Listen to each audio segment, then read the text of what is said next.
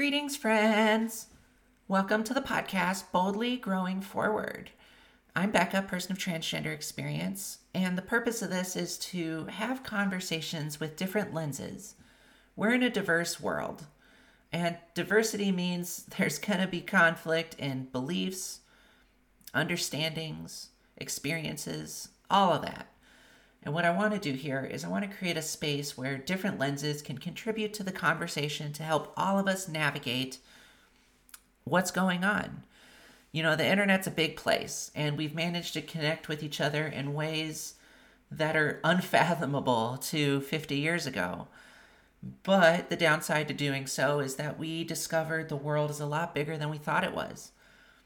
And there are so many outcomes to living in such a quick and big world. It's difficult to navigate these conversations. Where do I land? Does this upset me? Does is this something I approve of? Is this a bad person? Is this a good person? All of these are things that just run through our head constantly in today's climate. I want to start at what about me? Who am I? I'm just some random person on the internet, right? Yes, that's true, but also my experiences in life have been amazing and tragic and beautiful and all of the complex things that led to a very broadened lens.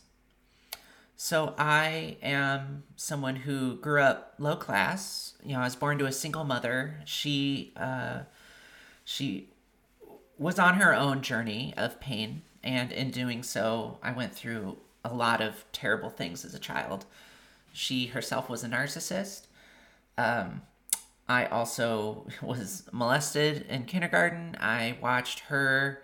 She married uh, someone who uh, beat and sexually assaulted her with me in the room for many years. Uh, she made me become an adult very quickly. Um, I started working at 12 years old and never stopped. And I was part of a newspaper where she was the editor, and that led to a very abusive and difficult experience for a kid. So, all of those experiences led to some addiction, not some addiction, 10 years of addiction. I wanted to block it all out. I didn't know how to process my anger and my complex emotions.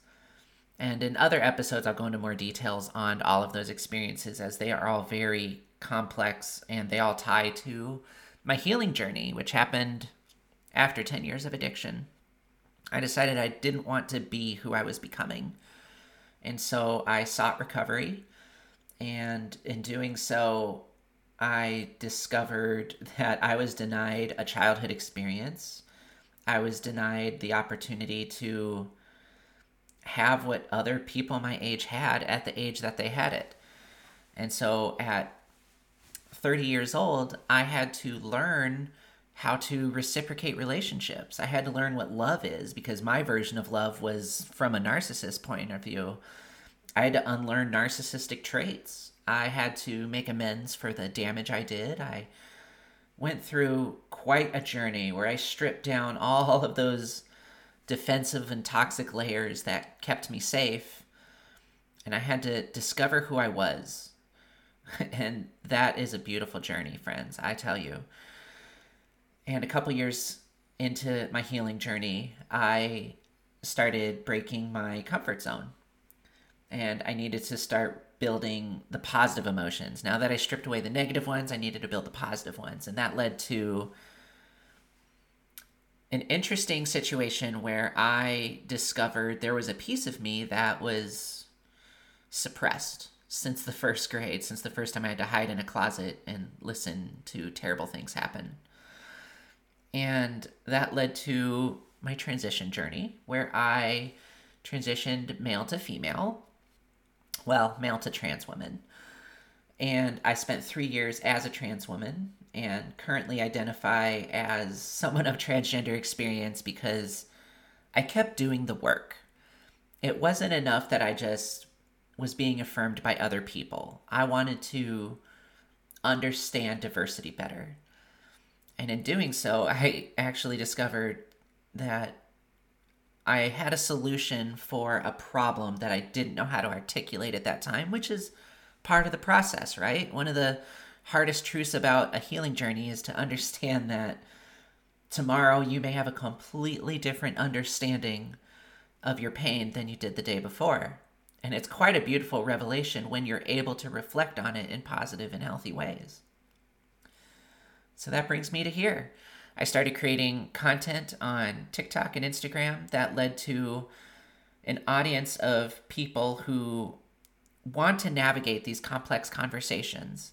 And while we all have our biases and we all have our stances and experiences and, and such, we still want to navigate it. I genuinely don't think that the majority of people that activists claim are the problem are there to intentionally hurt. There's a difference between intention and impact, right? What I've learned is that many people simply want to understand, wrap their heads around it so they can add it to their collection of experiences and determine approved or not approved. Now, that does not mean hate or love. It 100% doesn't. Those are two completely different emotions. And people who go through addiction recovery and healing journeys, they have to understand that about their emotions, that it, it, it isn't a surface level easy route. To be at peace with yourself and be at peace in a world of conflict, you have to be able to really deep dive in. And I genuinely think that's where many people land, regardless of what activism and social justice conversations say. And that's what this platform is going to be. I'm going to invite different lenses and experiences into these conversations and simply discuss our interpretation of it. And it's not about right or wrong, approved or not approved, inferior or superior. It's about my experiences are leading me to this thought process. And this thought process makes me feel this. And then we can challenge ourselves a little bit. Some basic rules that I follow when it comes to diverse conversations is to listen to understand, do not listen to reply. I think we're in a world where we just are waiting to respond. We don't want to actually digest and take in what other people say. We just want to contribute our lens of the conversation and when we deny people their voice, which is what that behavior does, it leads to defense mechanisms, stress response system, all that stuff. Another rule I like to do is to understand with compassion. So, my experience is unlike anyone else's experience, and so is everyone else. No two people in the world have the same experiences. And to have empathy requires compassion whether you approve of it or not, it still requires compassion. And so, what does this look like if I was in their shoes? And that seems like a really cliche statement, but really deep dive into it. If I was someone who experienced a series of trauma and my output is something that doesn't make sense to me, that I find disheartening or troubled, okay. So get past the disapproval and get into the okay, well, of course that would make sense based off of their experience. This would be the outcome. But does that equate to shame? Or does that equate to compassion and understanding? And once you get to that place, it's a lot easier to remove the shame and resentment, right? And the final rule I like to follow is challenge yourself, not others. Listen, the internet is is great but it also has conditioned us to think that we operate in not only an echo chamber and a vacuum, but our voice is the most important voice because of our screens. And challenging ourselves is very difficult because it requires us di- digging into the more complex emotions shame, guilt, embarrassment. I genuinely believe most of our defensive and offensive mechanisms are triggered and fueled by shame, guilt, and embarrassment. And when we're able to dissect that and really understand what about our previous experiences or beliefs are leading us to this negative feeling, once we're able to get that, we can overcome it.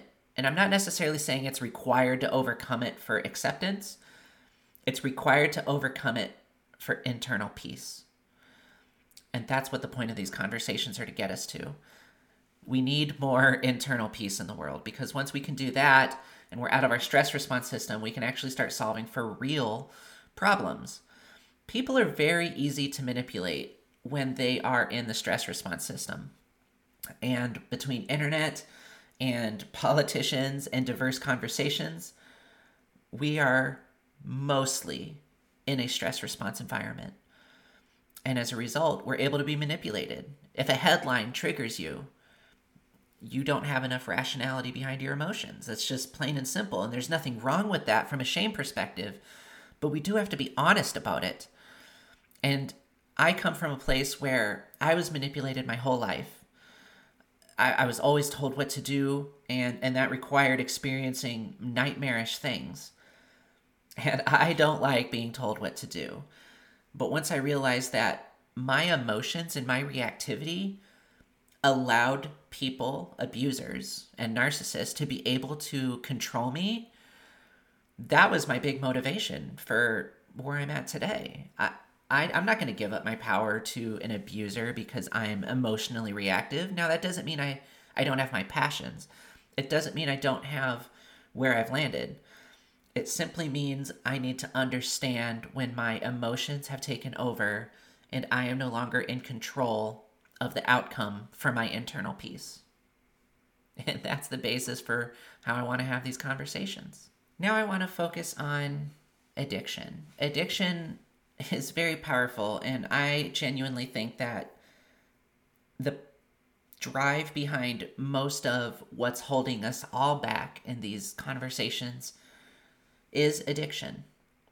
Now, addiction can be more than substances, it 100% can. It can be behaviors.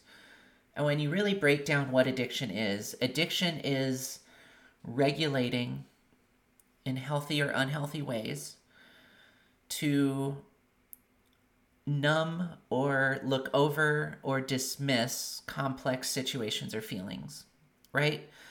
Your brain releases dopamine, and that dopamine it, let's say you do a behavior and that behavior releases a dopamine.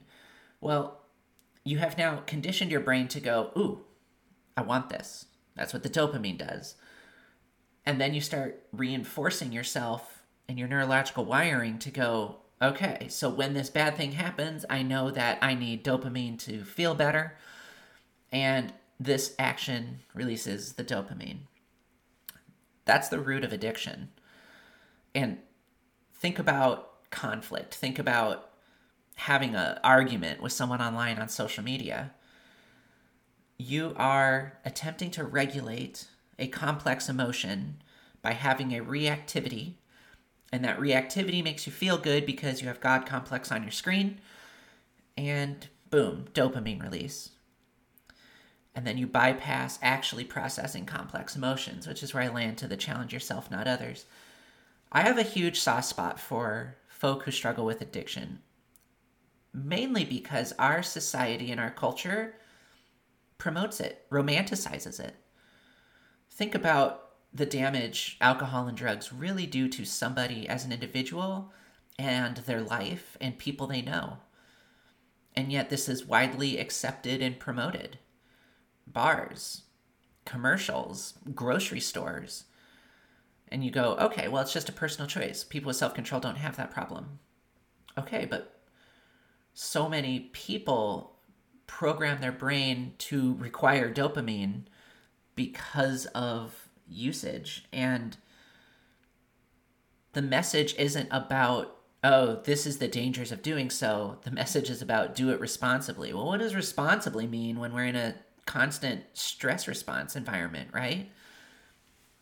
And I think that a lot of us are in denial about our addictive traits.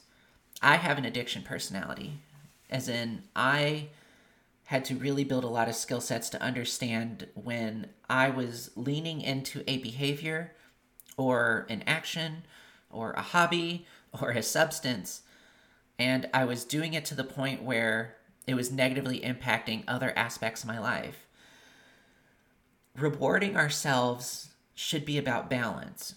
But in a world of convenience, that's not what happens. We reward ourselves in an unfillable void. And this is a really harsh truth for a lot of people, but there are healthy addictions, but even those have to be checked, right? So if I think about, okay, I'm having a bad day, I, you know, I, I don't drink and do drugs anymore. So what does that mean? Okay, I'm going to go on a hike. Okay, sounds healthy. I go on a hike, I feel better. The next day, something bad happens again. Shoot, I got to go on a hike again. The next day it happens again. The next day it happens again. Now I am calling into work to go on a hike. Now I am dismissing attention with my loved ones to go on a hike. Now I'm doing it alone. It's a very quick spiral for, for people who struggle with addiction, and it's more common than people realize it is. And the gateway to it is those quick reward emotions, those actions that make us feel better in the moment, right? Smoking, drinking, drugs, sex, violence, arguing with people online. These are all things that really reinforce addictive traits. And I will never add shame to this conversation, and which is why I have such a soft spot for it. If we were a society that were more trauma aware and we were more compassionate towards those who struggle with addiction, I genuinely believe we would have a complete shift in not only the politicians that we have in charge of us, but our ability to navigate the blue orb without finding a reason to determine whether something is safe or unsafe. And if you really focus on drugs and alcohol specifically, how many deaths, how many violent actions, how many lives have been ruined to them? But hey, do it responsibly, right? And this applies to the medical community as well you know, creating customers who are codependent on pills that make them feel better as opposed to doing the work so they can navigate complex emotions. That's not doing a service, it's doing a disservice. Now, I'm not saying there aren't people who they absolutely need it to to neurological wiring. The toxins in our environment have done all kinds of things to how we've evolved negatively to adjust to our toxic environment and there are neurological things that they do now require chemical adjustment. But that's not everybody, right? You think about someone who's depressed all the time, and instead of working through those complex emotions, they go to a couple of doctors, therapist, general doctor, and next thing you know, they have something that makes them feel better.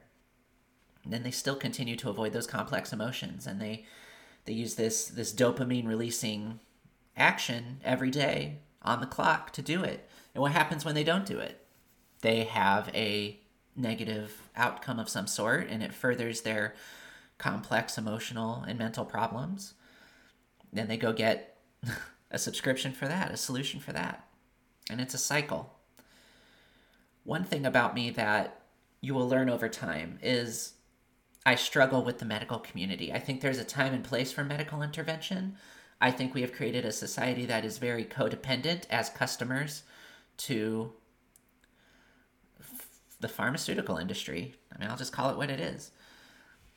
And I think that that is creating a huge group of people who are incapable of navigating complex emotions. Uh, they lack conflict resolution, as in being able to have conflict and resolve it, as opposed to adding more conflict to it. And I have a very strong voice in that commun- in the in the medical freedom community specifically around this and as I've led support groups of many kinds, whether it be addiction, uh, transgender experience, LGBTQ, trauma survivors, abuse survivors, as I've participated and led many of these groups, I see the same thing over and over and over again. Regardless of the, the labels and the characteristics of the people, we actually are a lot simpler than we give ourselves credit for.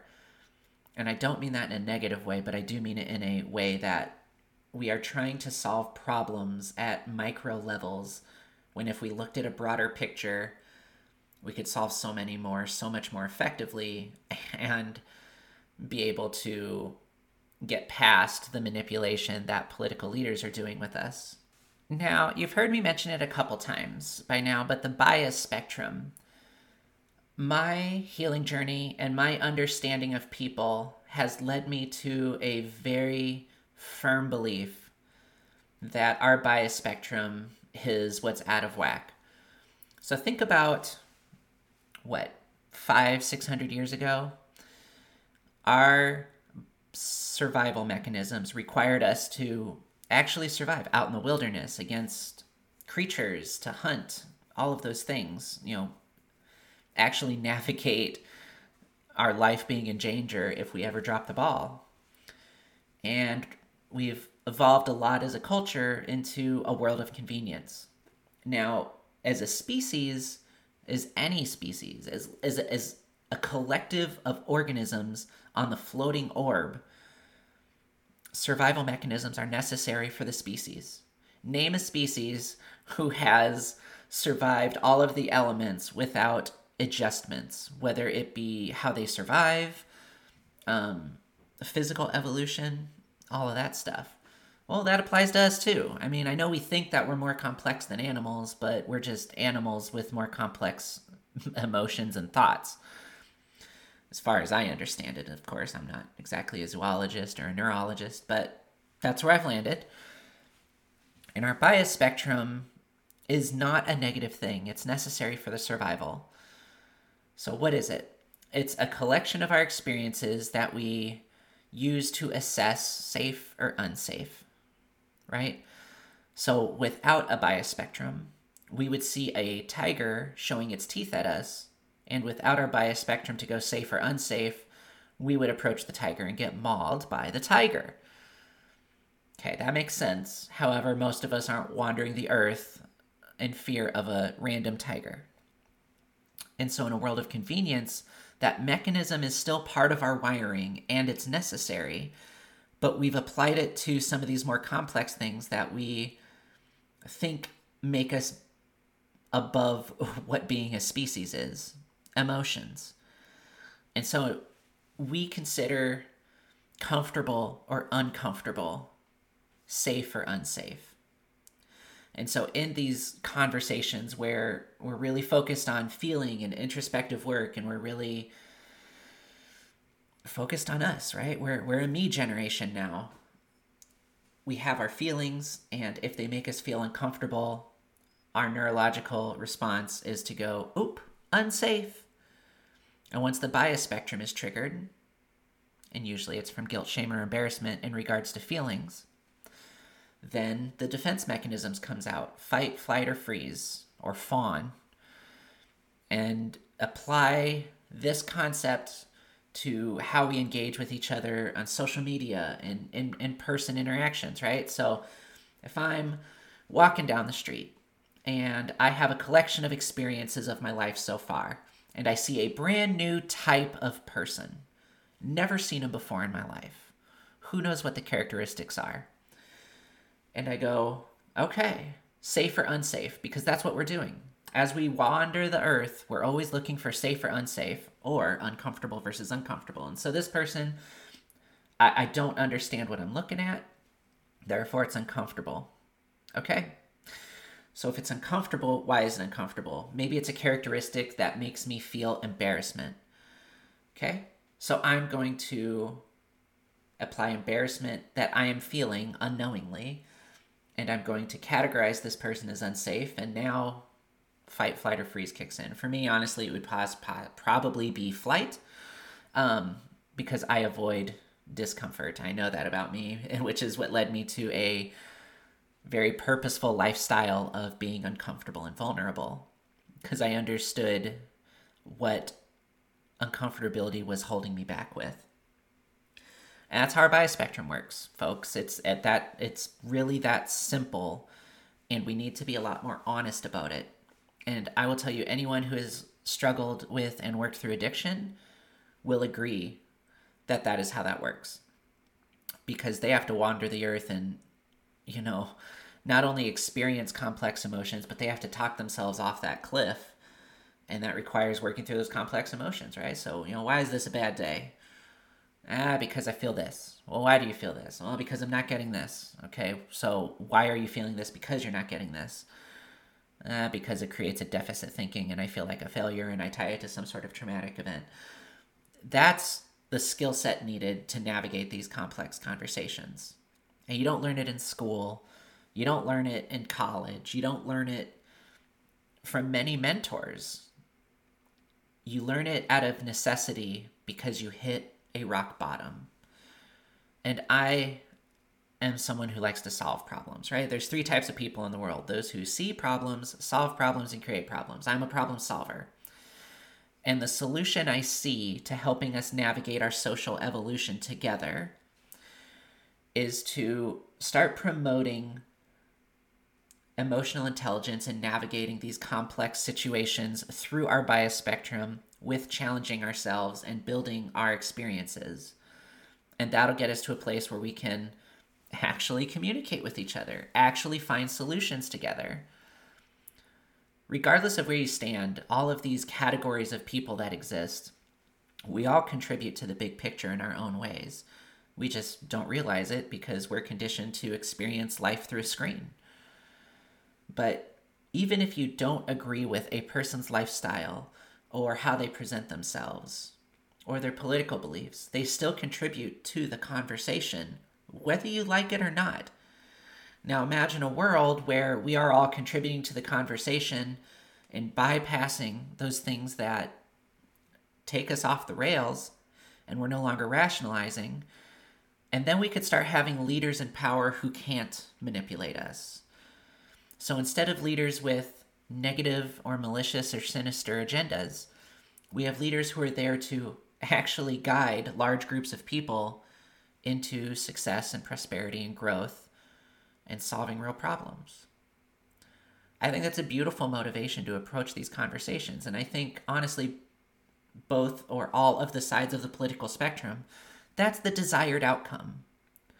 But we can't get there without living in our truths first. And that's why I'm talking to y'all today and what these episodes are going to be about. So I'm going to deep dive more into my past and future episodes, but I will also be inviting other people to join me to navigate these complex conversations through their lenses, and it's going to be a wonderful thing. So that'll conclude this episode, and I look forward to expanding these conversations. I look forward to talking to the different lenses in a place of understanding instead of a place of defense and proving right or wrong. Next episode, I'm going to talk about the transgender experience and what I've gone through with that. It's it's very complex and it's not even done, but I think it's important that there is a lens applied to it that people can interpret without the charged emotion. So for now, signing off and stay amazing, friends.